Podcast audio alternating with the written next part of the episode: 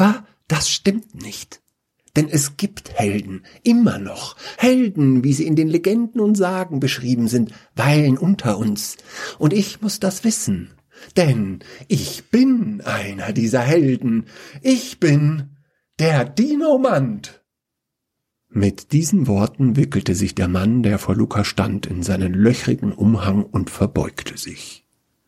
Wie ein Schauspieler auf dem Jahrmarkt. Der Beutel, den er über der Schulter trug, war leer. Die Lappen an seinen Füßen hatten keine Ähnlichkeit mit Schuhen, und wie er seine letzten fünf Haare auf seine Glatze geklebt hatte, war ihr ein Rätsel.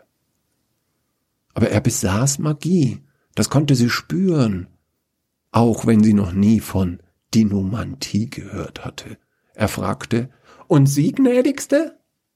Luca antwortete, Der Orden schickt mich. Hier in der Nähe hat ein Schwarzmagier ein Dorf entvölkert und ich soll nach dem Rechten sehen. Oh, das ist eine gefährliche Aufgabe. Doch ab jetzt besteht kein Grund mehr zur Furcht. Ich werde Sie begleiten. Ab jetzt stehen Sie unter meinem Schutz, gnädigste Akolytin. Ach du meine Güte, dachte Luca. So ein selbsternannter Hilfszauberer hatte mir gerade noch gefehlt. Nun, vielleicht wäre ihm der Anblick echter Magie eine Lehre, und er würde in Zukunft niemanden mehr mit seinen Taschenspielertricks behelligen. Sie fragte, Und wie heißen Sie? Ich bin der Dinomant. Ich stehe in Verbindung mit mächtigen Wesen aus längst vergessenen Zeiten. Und Ihr Name wäre, äh, äh Heinz. Ich, ich, ich heiße Heinz. Aber es wäre mir viel lieber, wenn Sie mich Dinomant nennen würden, Akolytin.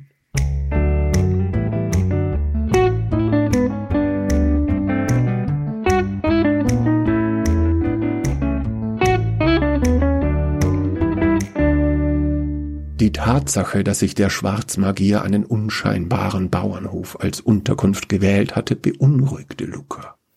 Sichtlich ein intelligenteres Exemplar seiner Gattung.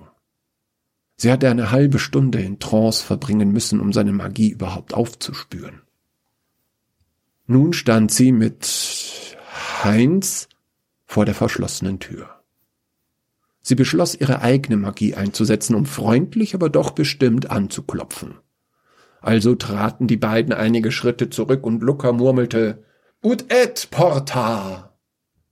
Die Luft um sie schien zu vibrieren. Rotes Licht brach aus dem Inneren der Tür. Dann zerlegte sie sich in Milliarden Holzsplitter, die in alle Richtungen davonstoben. Das war beeindruckend, Akolytin, wirklich beeindruckend. Habe ich Ihnen eigentlich schon einmal erzählt, dass ich mich mit dem Gedanken trage, einen Lehrling zu suchen? Die Kunst der Dinomantie ist nicht gerade verbreitet und sie, sie, sie zeigen durchaus Potenzial. Ruhe, Dinomant, stellen Sie sich hinter mich und lassen Sie mich meine Arbeit tun. Und hören Sie bitte auf, ununterbrochen zu reden. Sicher, sicher, Akolytin, aber Sie müssen sich wirklich nicht beunruhigen. Ihnen kann eigentlich gar nichts passieren, denn ich bin ja hier und Ruhe! Hinter mich! Klappe halten! Das Innere des Bauernhofs war zu Kohle verbrannt der Lehmboden von Blut durchtränkt. Magische Symbole waren an die Wände geschmiert, die Luft roch nach Metall. Und den beiden war, als wäre der Winter über sie hereingebrochen. Die Tür zum Stall war geschlossen. Der Schwarzmagier hatte sich dorthin zurückgezogen. Luca sammelte ihre Kraft für das unvermeidliche Duell. Ihr Zauberstab begann zu glühen. Doch bevor sie ihren Zauberspruch sagen konnte, öffnete der Dinomant die Tür. Ist gar nicht abgesperrt, sagte er und zuckte mit den Schultern. Ihren Augen bot sich ein furchtbarer Anblick. Gebückt stand eine ausgemergelte, blasse Gestalt vor ihnen, die gerade aus einem Eimer Blut in einem Muster auf dem Boden verteilte. Das ist nicht Schweineblut, oder? fragte der Dinomant neugierig. Und der Schwarzmagier antwortete, Nein, natürlich nicht. Das habe ich schon mal versucht, also so vor ungefähr 120 Jahren. Aber das ist einfach nicht das Gleiche. So ein Höllenpentagramm, das muss einfach aus Menschenblut sein. Und ich habe ja einen gewissen Stolz auf mein Handwerk. Und er nickte sich dabei selber zu und fuhr fort. Luca sagte, Halte ein, Schwarzmagier. Ich bin eine Akolytin. Ich bin hier, um dein Treiben zu beenden. Äh, ist dir das eigentlich egal? Äh, also um ehrlich zu sein, ich dachte, ihr bräuchtet doch ein bisschen Zeit, um auch noch diese Tür zu pulverisieren und dann hier rein zu preschen und so. Ich dachte doch nicht, dass ihr einfach die Tür aufmacht. Tut mir leid, ich war ein bisschen überrascht. Während er sprach, begann die Luft im Stall abzukühlen. Weiß erblühte reif an den Wänden. Violette Blitze zischten um die Fäuste des Magiers. Luca rief, Dinomant, hinter mich! Und dann, Clypeus et potestatis! Ein violetter Strahl Energie schoss aus den Händen des Magiers auf Luca und den Dinomanten zu, doch aus dem Nichts erstrahlte ein Schild aus Licht vor ihnen. Wie Würmer kroch die schwarze Magie über das Schild, um eine Lücke zu finden. Dann knallte es, und die beiden Zaubersprüche löschten sich gegenseitig aus. Dammig, kein gewöhnlicher Wald- und Wiesenzauberer, dachte sich Luca. Sie war sich nicht sicher, ob sie ihrem Gegner gewachsen war. Sie versuchte ihre Angst in den Griff zu bekommen, und sie sammelte ihre Magie hinter dem dritten Auge. Ähm, gut, wenn ich dann vielleicht auch etwas beitragen dürfte, dann würde ich jetzt. Oh, der Dinomant wieder. Hinter mich, du Dilettant! zischte sie ihn an, und dann brüllte sie Resolvi nihilum divinationis. Und es war, als würden ihre Hände brennen. Feuer, hell wie die Sonne, leuchtete auf und raste in einem Ball auf den Schwarzmagier zu. Doch dieser lachte nur auf, und mit einer beiläufigen Geste lenkte er die Flugbahn des magischen Geschosses um. Der Feuerball schlug auf die Rückwand des Bauernhofs auf, die sich in nichts auflöste. Das Strohdach des Hofes entbrannte mit einem dumpfen Ton, der den Boden zittern ließ. Gelassen schritt der Schwarzmagier in den Innenhof und kicherte. Er feixte. Zu spät, kleine Akolytin. Das Ritual ist vollendet. Der dunkle Herrscher sieht das Tor bereits. Du und dein lächerlicher Orden, ihr gehört der Vergangenheit ein. Nur kurz zuckte seine rechte Hand auf, und ein Blitz violetter Energie entlud sich direkt in Lukas Brustkorb. Sie flog durch den Stall, knallte an die Wand. Benommen sank sie zu Boden. Der Dinomant beugte sich über sie und meinte, keine Angst, Akolytin, ich bin bei euch. Alles wird gut. Mit diesen Worten schritt er entschlossen auf den Schwarzmagier zu und rief, Du hast dir den falschen Gegner ausgesucht, du Schlange. Deine Magie ist nichts im Vergleich zu meiner Dinomantie. Und der Magier antwortete, Deiner was? Na, meiner Dinomantie, noch nie gehört. Nee, noch nie. Was soll denn das sein? Äh, ich, ich, ich stehe mit den mächtigsten Kreaturen aus längst vergangenen Zeiten in Verbindung und ich kann sie mit meinem Willen beschwören. Ha, so einen Unsinn habe ich ja noch nie gehört. Dann gib acht, schmählicher Schurke, sagte Heinz. Und er rief, Stegosaurus. Stego was? Ich kann nichts sehen, du Dilettant. Heinz deutete mit dem Finger nach oben. Der Schwarzmagier keifte. Ich lass mich doch nicht auf die einfachste Finte aller Zeiten. In diesem Moment landete ein neun Meter langer Vertreter der Familie der Stegosauridae aus der Ordnung der Vogelbeckensauer haargenau auf dem Schwarzmagier. Der Boden erhob sich ächzend unter der Masse des Stegosaurus. Die verdrängte Luft blies den Dinomanten von den Beinen und das Feuer auf dem Dach aus. Stille. Verbranntes Holz knarzte.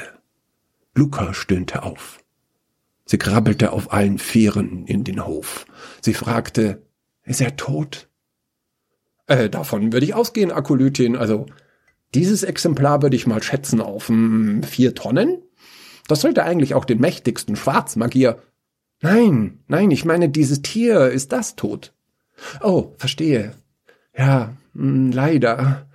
Ich habe ihn in 400 Meter Höhe gezaubert. Das hat ihn wahrscheinlich das Leben gekostet. Sonst, sonst hätten wir ja gleich ein neues Problem, versteht ihr? Und, und ich weiß, wovon ich rede. ähm, darf ich euch aufhelfen, verehrte Akolytin? Danke, danke. Geht schon, Heinz. Ach, und eines noch. Ich bin ganz Ohr. Luca. Äh, wie belieben? Luca? Mein Name. Mein Name ist Luca.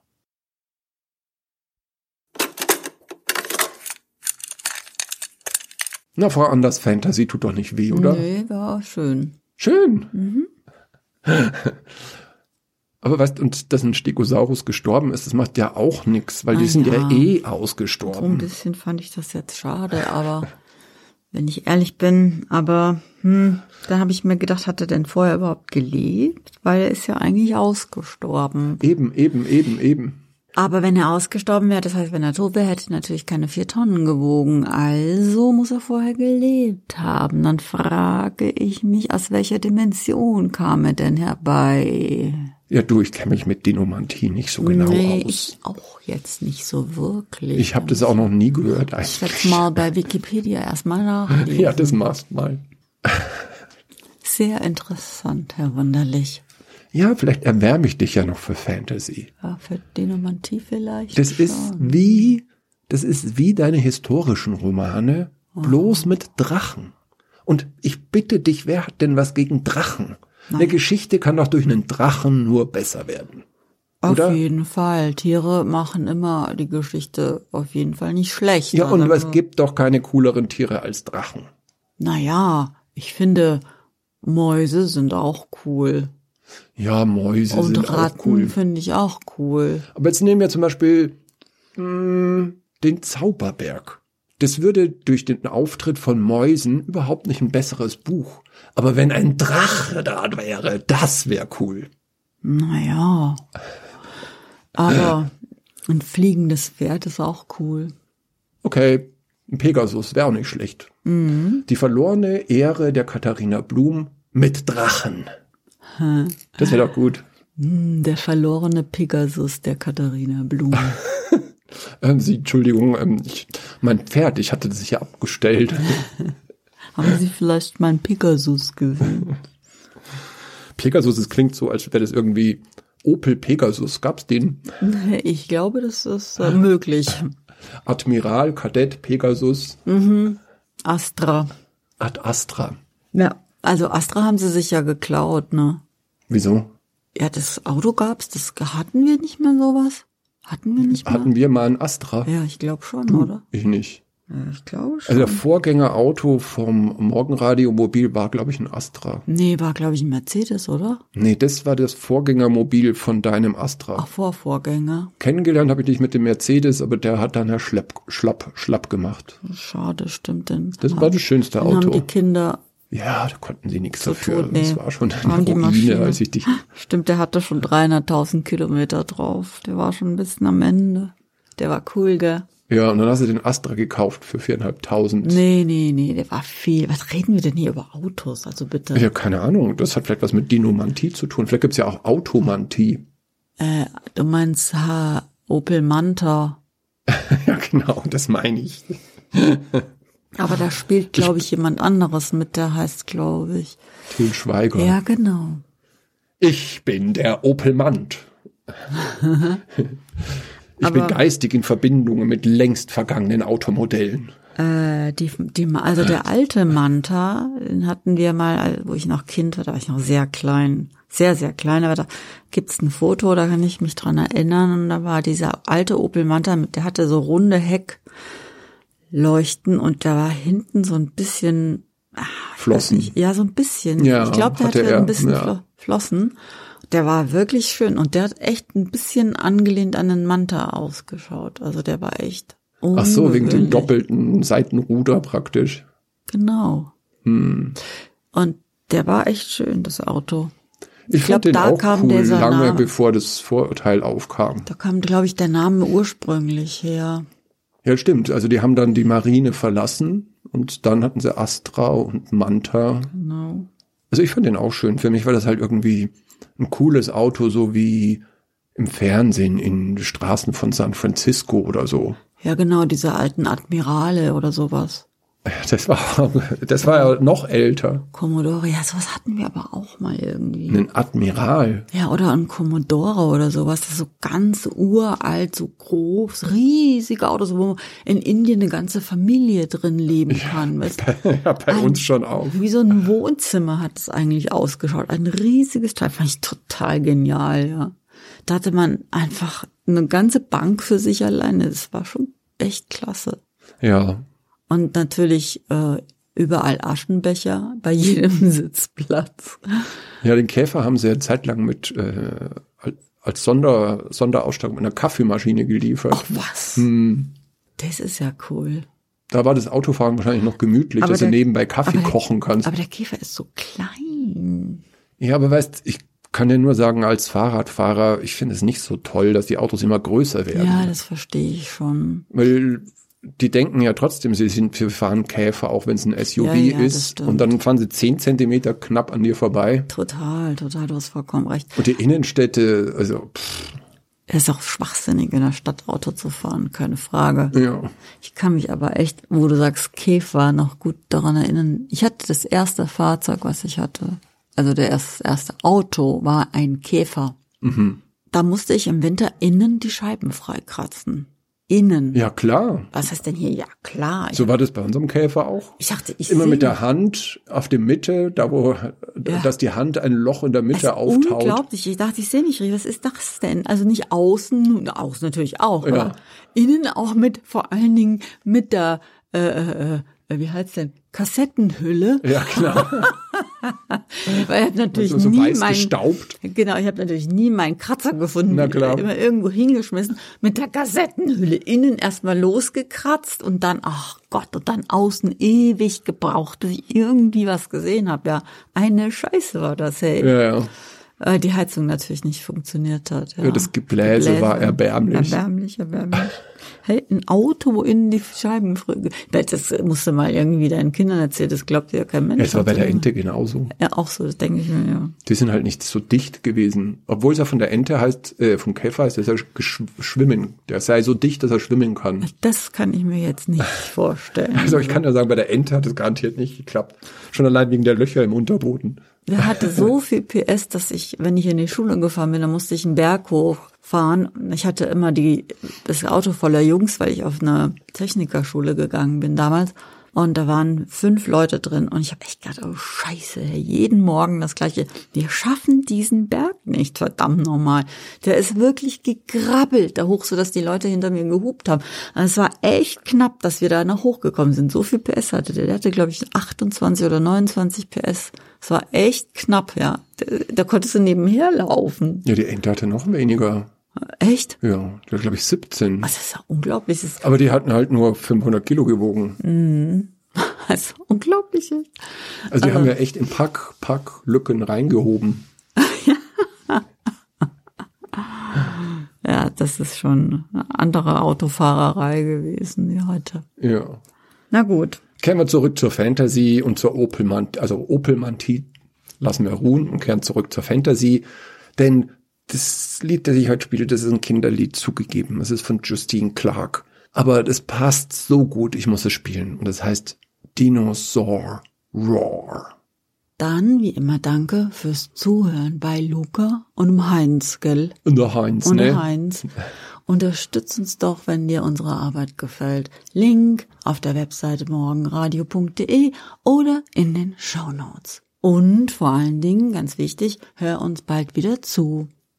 Bis dahin. Euer Herr Wunderlich. Und eure Frau Anders. Ciao. Macht's gut. Ciao.